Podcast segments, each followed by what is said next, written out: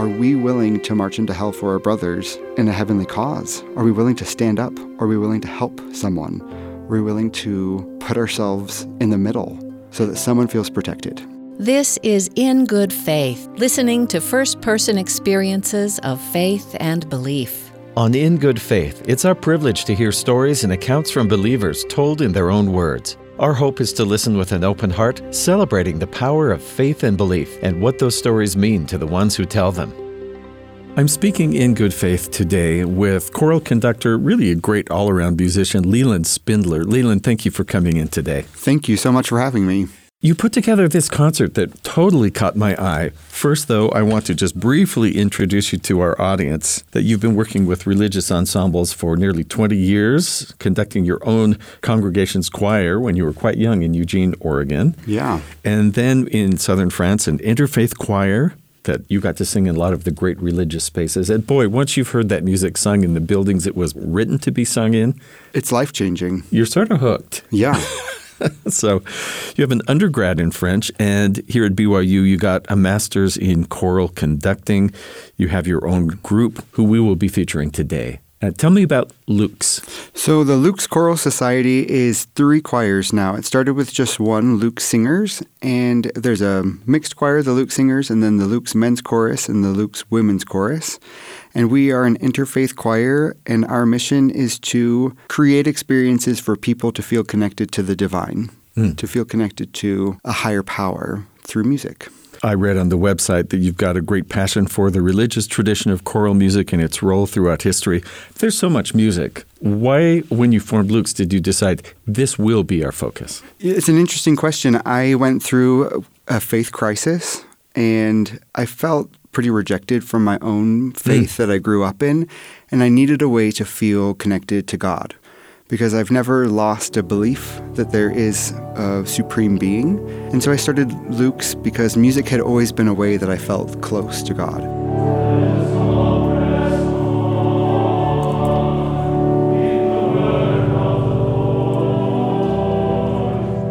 I knew that if I was struggling, there were probably lots of other people who struggled. So my choirs are just full of people who some are in faith transition, some of them are in faith crisis, some of them are really secure in their faith, but we all just come together to help people feel the love of God. And talk about this Latin word, L U X. Lux, yeah. Lux is Latin for light. And so we hope to share the light that comes from sacred choral music with people. You know, I talk to so many people of different faiths about the things that connect them to God. Sometimes it's a personal practice uh, of study or meditation. Sometimes it's when they're serving people. But there are quite a few who say, well, and music. Yeah. Just like almost like, well, and of course, that's a given. And for me, that's like numero uno. Ding, ding, ding, ring the bell. Like that connects me to God. It has this strange, profound power to connect directly to the soul. And when it's sacred choral music, I think it connects our soul to the divine. There's a term that kind of goes around called thin spaces, creating thin spaces. And I think that music is one of the most profound ways that we create that thin space between us and God. Interesting. And it sounds like you recognize this really early in your life. Yeah, you know, I come from a not very musical family my dad can't match pitch and, and we used to go caroling every christmas and people would just kind of slowly close the door on us once they would hear us singing. Um, but my grandma was very musical and when i would spend my summers there they would sing to me as my morning alarm clock. They would just my grandma and grandpa would come in and sing to me and i recognized really early on the power that music had to help me feel things mm-hmm. especially times when i tried really hard not to feel anything. It was music that helped me stay connected to my humanity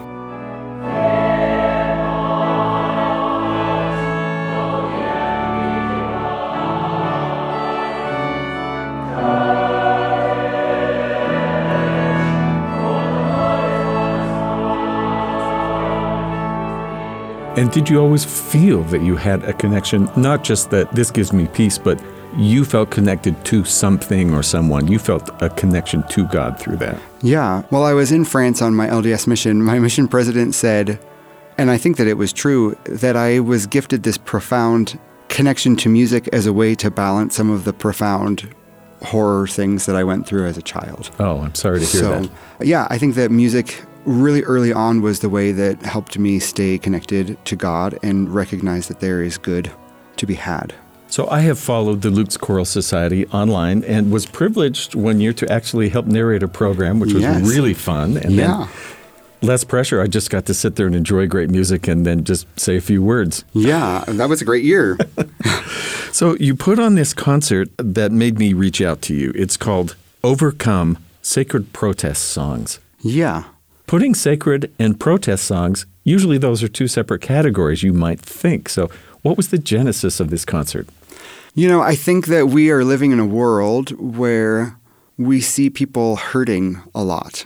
I think we have a sacred duty to stand up for people who are hurting. I think that that's a very Christian ideal. I think that's a very world religious ideal. Mm-hmm. Throughout the centuries, we've seen music play a role in protest.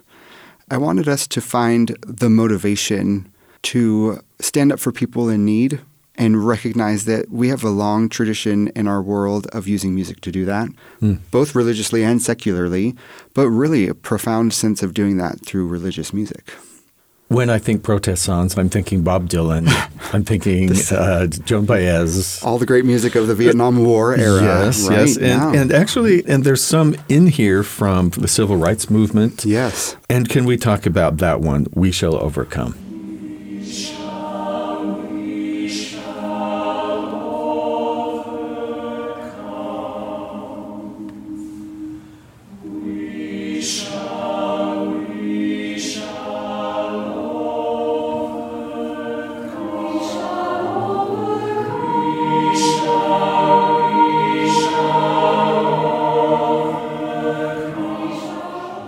Shall overcome. This is just a standard anthem. Yeah, sung by the protesters marching in Selma with Martin Luther King.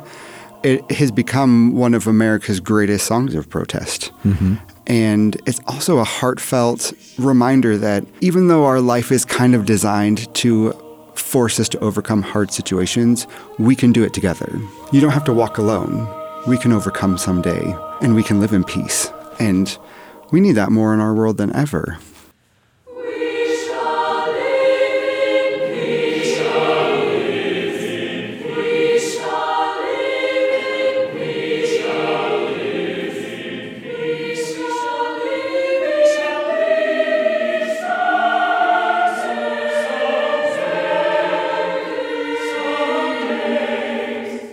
I'm sort of cheating because you put that almost at the very end of the concert. I think you're building towards that, but Exactly. I'm cheating because it was really nice to. You've kindly given us access to recordings of Yes. th- this recent concert. As you started putting the list together, this is an eclectic list. Tell me about your search and, and how you ended up with these. You know, I, I was very self conscious about it once I finally came with my list finalized and approached the choir with it. I think I came about it for two reasons. One was that the last several years I had kind of really narrowed how eclectic my programming had become, and I wanted to break out of that. Hmm. And also, part of it was I needed to explore other ways that I feel connected to God. And it's not just in cathedral music. Yeah. I think that there's a lot of sacred messages to be had in even in musical theater, and there are several musical theater pieces in the program. So I just dug into my my memories and I dug into research of songs that had to do with protesting and different kinds of protesting. I had a long list and just kind of narrowed it down. I have a requisite before I'll program a song, and it's that that song has to have made me cry at some point. Okay. And I'm an avid walker. I walk during the summer. I walk five, ten miles a day, and I have my earphones in, and I just listen to music and podcasts, and that takes me through a lot of different emotional states. And if a song hasn't made me cry, I have no desire to do it. So every song on my list has at some point made me cry. All right, sacred protest songs or songs that made Leland cry at some point. Exactly. I like that. Now you start with one from Christian tradition. Let us all press on. Yes, especially in our programming here, I try to pay homage to our LDS foundings. Mm-hmm. And I think that it's a marvelous LDS hymn. And when you look at LDS history and the persecutions that arose it's really easy to see that they were protesting those wrongdoings through song. Mm. And Let Us All Press On, I think, is probably the greatest one in the LDS hymnal, in my opinion. It wasn't written with that intent, but I think that it was felt by the people that way. Press on. Though the enemies deride, they're not going to stop us. We're going to move on and we're going to keep doing what we have to do because it's what God wants us to do. Yeah, this whole we have to keep going because I guess because they see a goal in mind. Yeah. And to move forward without fear. Uh, that's really hard to do. And it's its own way of activism. And I think that protest is really directly tied to being an activist. which a lot of people come to because of their religious convictions or their what they would call their their care for their fellow men. Absolutely. Fellow beings. And I think sometimes we get activism wrong. I think we think it means you have to chain yourself to a tree or get arrested or burn something down. I'm from Oregon. We have a lot of people that tie themselves to trees. Um, but I really like this quote. This is by Karen Walrond, and she said, Activism is being led by your values to do something that helps other people and makes the world brighter for other people. And I think that that's similar to what protesting is.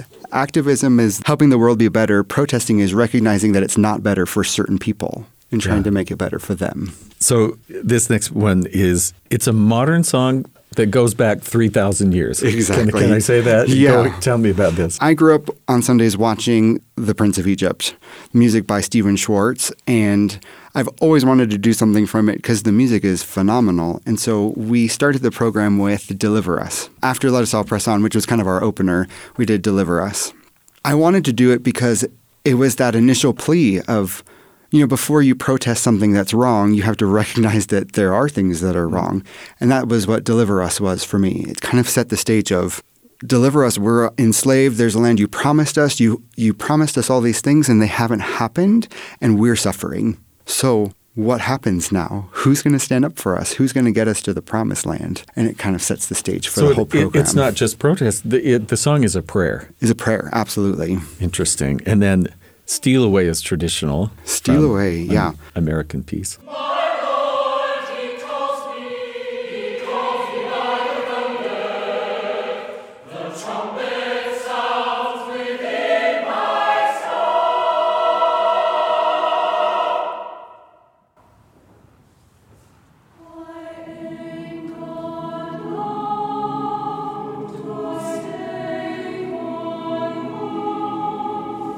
Yeah, a beautiful spiritual. It's a code song. So, spiritual code songs were ways that enslaved Africans passed messages to each other. One of the most famous ones is Wade in the Water. Mm. And it was a way of saying there are dogs out, they're trying to catch your scent, get in the water to make it so they can't find you. You know, for all the times I've heard that, I didn't know that connection. Yeah, isn't that interesting? So, Steal Away's message was it was a song to gather. And most enslaved people weren't allowed to worship the way that they wanted to, so they would worship in secret. So, Steal Away was assigned to get together so we could worship, and it was also assigned to get together so we could plan escape. Hmm. So, it was a code song, and, and by that very nature, that was a form of protesting. It was a way of saying, God has better things for us than to work for white enslavers, you know? Yeah, yeah. And it was their way of taking power for themselves.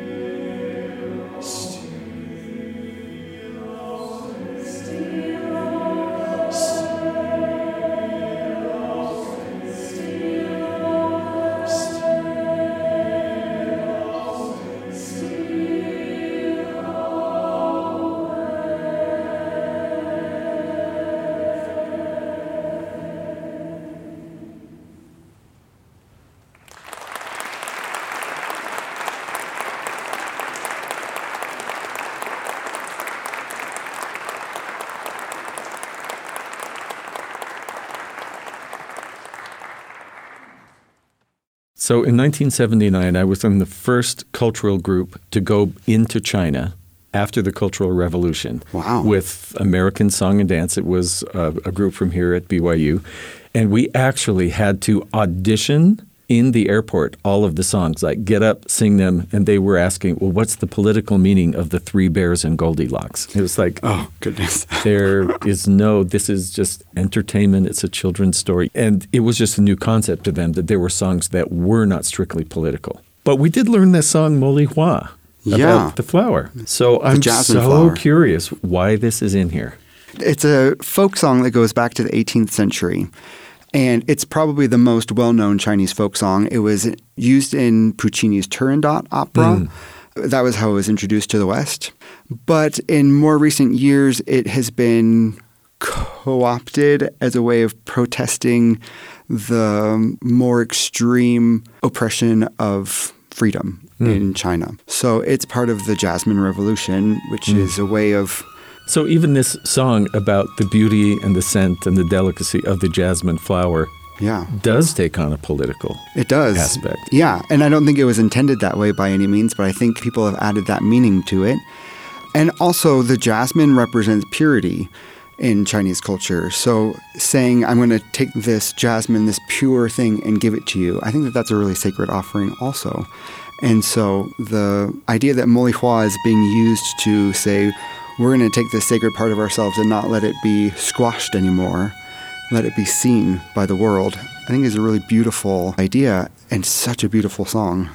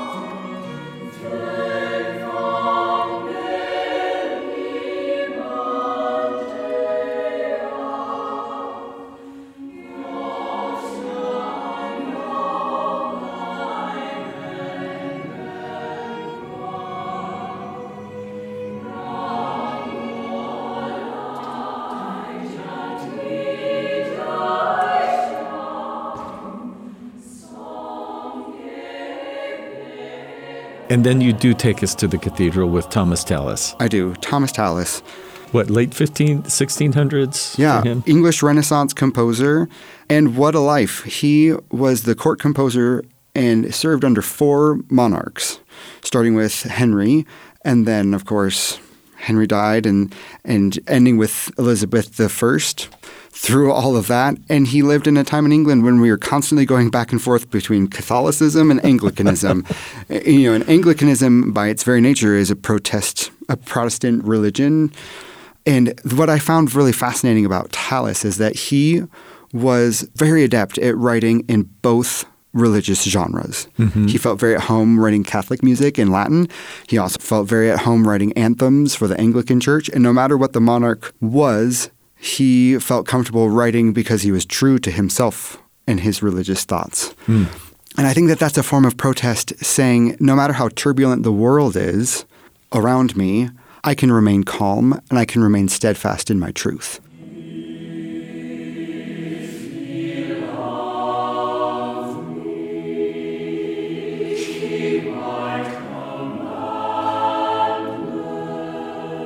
And I tell you, that's not an easy feat. Yeah, how he threaded the needle between those different groups who were at each other's throats. Yeah. And, and, you know, and this was a time when defying the religious thoughts of your monarch could be punished by death, right? So he allowed himself to stay true while keeping himself safe, while staying, he managed to find the truth in both and remain true to himself. And I think that that's a really beautiful And, and- message. and neither denomination would argue with this scripture, if ye love me. right.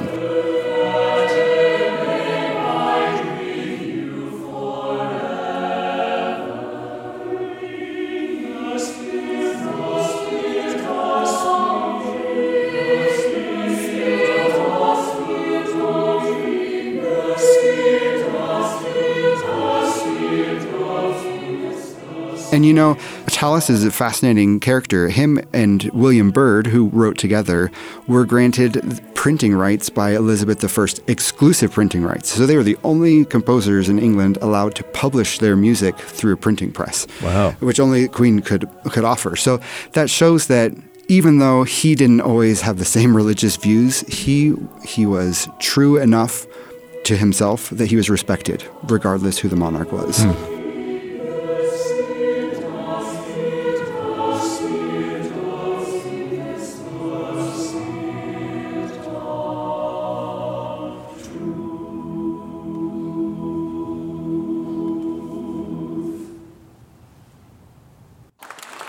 And I think I know why you picked this ending for the first half, One More Day. Yeah, you know, I served my mission in France. I have always had a love of French. I, I grew up speaking French and just always knew that I was going to spend time there. So Les Mis has always been close to my heart. It is definitely a glorious song of protest. But here's what I really love about it. In One Day More specifically, you follow so many different stories mm-hmm. The Thénardiers, Éponine, and Marius, Jean Valjean, Javert. You have all of them, and you really don't know, neither do they, how the next day is going to turn out. Yeah. And that's a really significant part of overcoming because we don't know how tomorrow's going to look. And then that final plea of tomorrow we'll discover what our God in heaven has in Yes. store. That's the note I wrote on this. Those, Yeah. those very words. Several people said, well, that's a bit of a stretch to call it sacred. But I think that it was really easy for me to find that sacred thread because we don't know what tomorrow will bring. Only God does. But that doesn't negate our need to push forward. And I think that that's what One Day More exemplifies.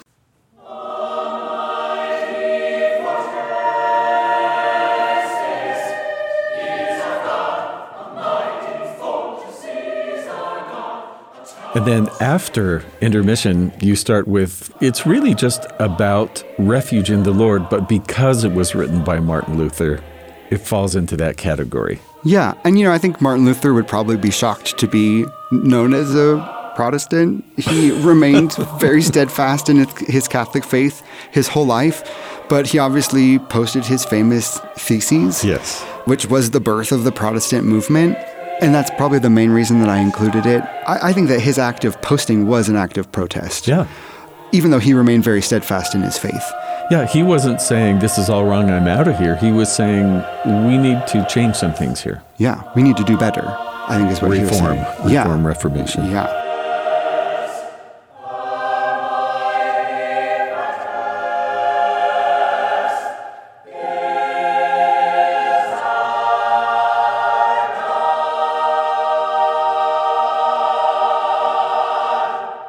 You threw me for a loop with Aloha Oe, and this may be because I my Hawaiian is rusty, meaning Yeah. non-existent.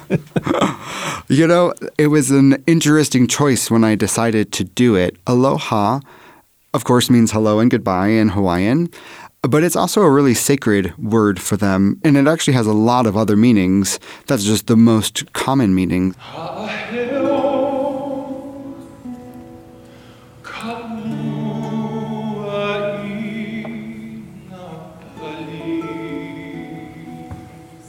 But really, aloha, that idea of the aloha in me or the sacred in me greets the sacred in you is really mm-hmm. important. But I think the real crux of the matter is that it was written by their last monarch, their last queen.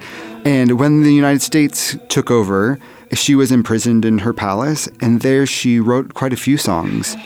But what I love about the message is that her form of protest was a, a peaceful protest of saying, no matter who comes, we are Hawaiian. We will be true to ourselves. We will be constant, and I will be with you again. And I think that's really beautiful.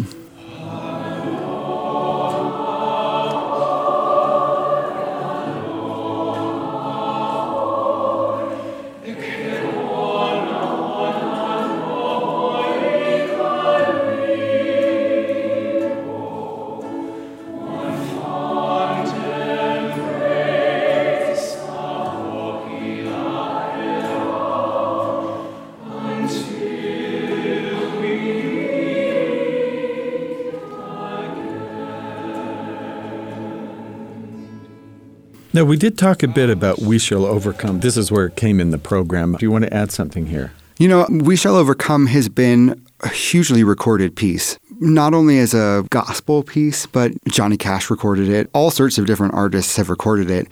I always get a little nervous doing something that's so common mm-hmm. because I have to ask myself, do I have anything different to say about it? And we kind of did our own take on it. Being a predominantly white choir, we didn't want to make it feel false to us, but we also wanted to respect its history and its tradition. And I think that we came away with a real profound respect for the civil rights movement, for this really beautiful idea that through trial and through the process of overcoming, we find a lot of hope.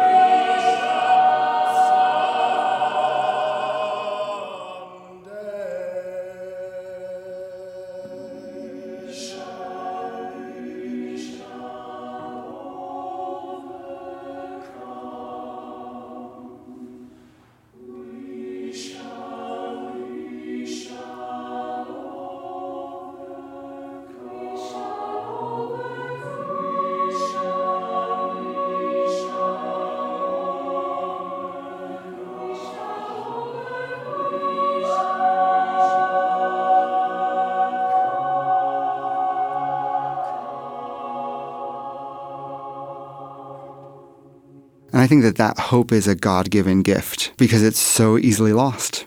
A lot of the things that God gives us can be easily lost if they're not tended to. You wonder how people, when facing discouragement, or the people facing them at the other end of the Edmund Pettus Bridge, how did they keep going? That's what I've wondered. What was that hope? I think it was that that last verse, "We shall live in peace." Hmm. I think that that was the hope, and I that dream still not realized fully. And I think that was the main reason we needed to include the song is because we have that obligation now to stand up for our brothers and our sisters and say, "You don't have to suffer alone. I'm suffering too, differently than you, but together we can fight for a better world for all of us." So then you take a song that really applies to individuals, but it certainly can apply to a movement, which I think is interesting. Like, We Shall Overcome, that's for a big group to sing. Yeah. And then you go to this one, which is just one person talking to another, trying to buck them up, maybe help them see the hope. Why mm-hmm. did you pick this one? You know, I really had struggled where to put it in the program because This come is such- Hold On from the Yeah. Secret Garden. We Shall Overcome is is such a universal thing, and Hold On is such a personal experience. And I think that that's why I ended up putting it there, because it's really easy to get caught up in the momentum of a big movement, and then it loses steam really fast because it's not really directly relating to you. Mm-hmm. And so I wanted to follow that up with something that was really intimately personal. For me, this song has been a way that I've gotten through a lot of struggle. That verse, when you see a man who's raging, mm-hmm. I think we've all had that in our life. People who, whether it's jealousy or anger, who try and put you down and stop you from being who you are and being able to say, I'm going to wait you out because you're not that important and I'm going to move forward and I'm going to mm. be me. I think that that's a really hard message and a really important message. They talk about angels coming and supporting you. And, you know, my grandma passed away right after I got home from my mission. And, you know, I started Lux several years later. Every concert I've ever conducted, I feel her with me. She was a conductor too. Wow. And so I just feel her conducting with me. And I feel like she brings her own celestial choir along to sing with mine. And that's why that song was so important to me because I think that when we really struggle, when we're really hurting, we have angels that come and, and accompany us. And sometimes the best form of protest is just moving forward. You know, this happens in the show where sort of a, a possibly middle aged, maybe not that much older than the child, someone is giving advice to a child. And in that line, it's this day, not you, that's going to pass away. Yeah, we live in a world with so much mental illness. I think that that idea of thinking that it's you who needs to pass away is really common and it's really painful. And I think we sit there, you know, people who suffer with depression and PTSD and an- anxiety, and they just are able to convince themselves that they're not that important, that if they were to leave, no one would really be bothered. I know that I did. And to recognize it's this day that's going to pass away. This moment in time is going to pass. You need to stay because you're important here. Yeah. You're needed here. You'll still be here after that storm has blown by. Exactly. What was it like getting a choir on board? Like, hey, I have this interesting idea, and these are not the songs you think I'm going to have chosen for this topic. You know, when I first approached my board with it, I think that they were really nervous about it, especially considering our general religious community here, thinking about songs of protesting the established religion doesn't necessarily bode well. And so I just needed to approach the choir and remind them that we're all activists in a way by our very mission of trying to share light with the world, with hmm. people that feel like they're in darkness once I talked them through that part of the program, they were on board right away. In fact, they were really excited about it. They really felt passionate about helping people recognize their role to make the world better. So, when you performed this, how did you set up the audience for them to understand these very things we are talking about? So, why this song and how to look through it through a different lens than you might have before? You know, I talked to the audience a little bit about it, and then I had different choir members talk throughout the concert. And I just shared with the audience that protest songs, just kind of like how you said, the first thing we think about is the songs of the Vietnam War. That's the first thing that comes to my mind. I teach a class about music appreciation, and we spent How like a many roads must right. I think of like the Association and Requiem for the for the Masses. You know, Mm. all these beautiful songs of protest, or really painful songs of protest. I wanted the audience to remember that this is a centuries old tradition. I mean, Stephen Schwartz obviously isn't centuries old, but I'm sure that the Jewish people, while they were enslaved, sang songs about getting to the promised land. And I just wanted everyone to feel by the time they left that they could do something to mm. help their brother or Yeah. to help their sister. You know, it was a totally sold out group. There was people standing all around the sides. So that message really resonated with people. They wanted to come hear about how is their sacred protest? How does that work? Yeah, And yeah. how can I use that in my life? Because that implies that that might even be godly work. Yeah, I think it does. And I think it is. What a concept. right? I, you know, I think when you talk about the Sermon on the Mount, I think that I think that he asks us to be protesters and activists Hmm. in his own way. And then you wind it up with the song about the great division between citizens of the U.S. with the North and South. Yeah, the great Civil War anthem of Battle Hymn of the Republic.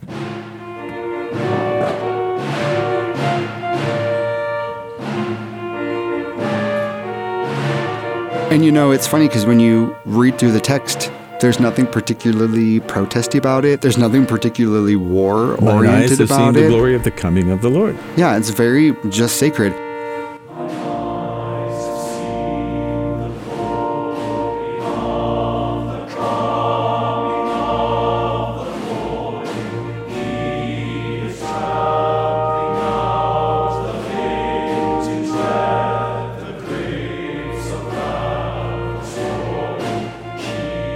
Battle Hymn of the Republic is a very fascinating hymn because it's really the accumulation of three different hymns. The Glory, Glory, Hallelujah was the song, and then the melody came from something else, and then the different texts were passed around by different brigades. And it wasn't until after the Civil War that it kind of came together in its current form. But I think that it has. Which, which is really nice. That's sort of democratic in its creation, yeah, isn't that beautiful? assembled from different parts.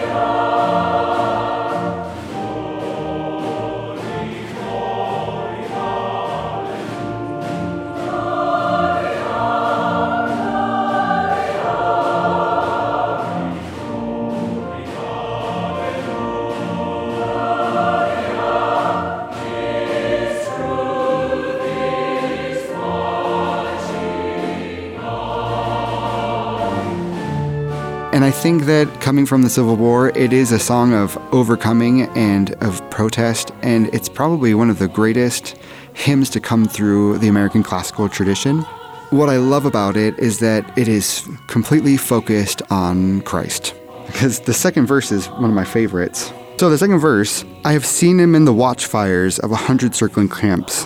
They have builded him an altar in the evening dews and damps. I can read his righteous sentence by the dim and flaring lamps. His day is marching on. And I think, you know, when I first read those words, I'm not even really sure what they're talking about. But what I take away from that is this idea of watchfires and circling camps. Hmm.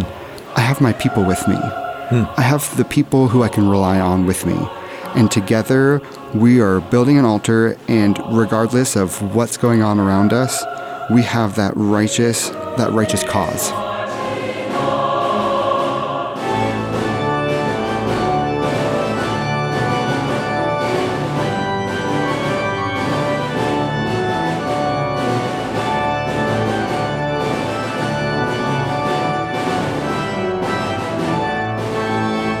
I'm often reminded of the lyric from Men of La Mancha to be willing to march into hell for a heavenly because mm-hmm. And I think that that's kind of embedded in this song too. And really, it's embedded in the entire program and in protesting in general. Are we willing to march into hell for our brothers in a heavenly cause? Are we willing to stand up? Are we willing to help someone? Are we willing to put ourselves in the middle so that someone feels protected? And see ourselves as someone's neighbor. We maybe haven't seen ourselves as their neighbor before. Yeah. I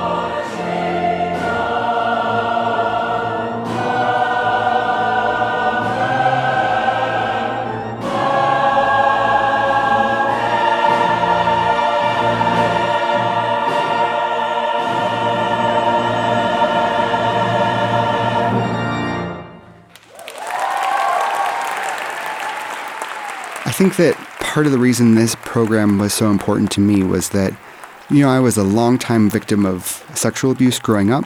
I was a, a victim of domestic violence as an hmm. adult. in several different relationships. Oh, I'm so sorry. And there are so many times when I wished that someone would notice what was hmm. going on, mm-hmm. that they wouldn't ignore the bruises, that someone would be willing to march into hell for me. And I had a, a rough experience where there was a, a violent encounter, and it was a trucker who pulled over and separated the situation and waited for the police to come. And that experience changed my life because it got me out of a really bad situation. But also, it, it reminded me that rich or poor, white or hmm. black, we all have a responsibility to our brother. And while all these cars passed by, it was a trucker that pulled over and helped me in my time of need. We all have that responsibility to pull over and help our brother in their time of need.